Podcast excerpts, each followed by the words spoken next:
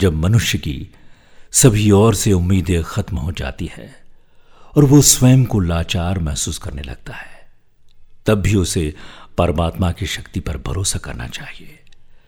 परमात्मा की शक्ति से मनुष्य किसी भी क्षण चमत्कार कर सकता है। जो व्यक्ति प्रत्येक क्षण परमात्मा की शक्ति पर विश्वास बनाए रखते हैं, वे कभी हैरान परेशान नहीं रहते, बल्कि ऐसे व्यक्ति विपरीत परिस्थितियों को भी अपने पक्ष में करने की क्षमता रखते हैं। परमात्मा की शक्ति असीम होती है और इसके बल पर मनुष्य कुछ भी प्राप्त कर सकता है। परमात्मा की शक्ति से मनुष्य असंभव लगने वाले कार्य को भी बेहद सरलता से हल कर सकता है। जब मनुष्य के मन में परमात्मा के प्रति भक्ति भाव जागृत होता है तो उसे कुछ भी अपने विपरीत लगता ही नहीं है।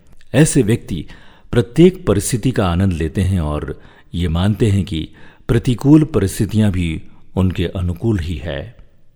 ऐसे में मनुष्य को लगता है कि प्रत्येक कार्य परमात्मा की इच्छा से ही हुआ है।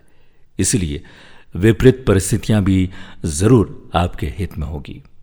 ऐसे व्यक्ति अपना सर्वस्व परमात्मा पर छोड़ देते हैं और उनके जीवन में बुरा समय भी आता है तो वे उसका मुकाबला धैर्य और साहस से करते हैं। मनुष्य को हमेशा यह बात याद रखना चाहिए कि उसके विकास का आधार आलस्य नहीं, बल्कि विषम परिस्थितियाँ हैं। इसीलिए उसे विपरीत समय में संताप करने के बजाय डटकर उसका मुकाबला करना चाहिए। मनुष्य अपने धैर्य, साहस और बुद्धि के पराक्रम से किसी भी परिस्थिति का सामना कर सकता है और जो व्यक्ति अपनी मदद करते हैं, उसे भी परमात्मा की शक्ति प्राप्त होती है।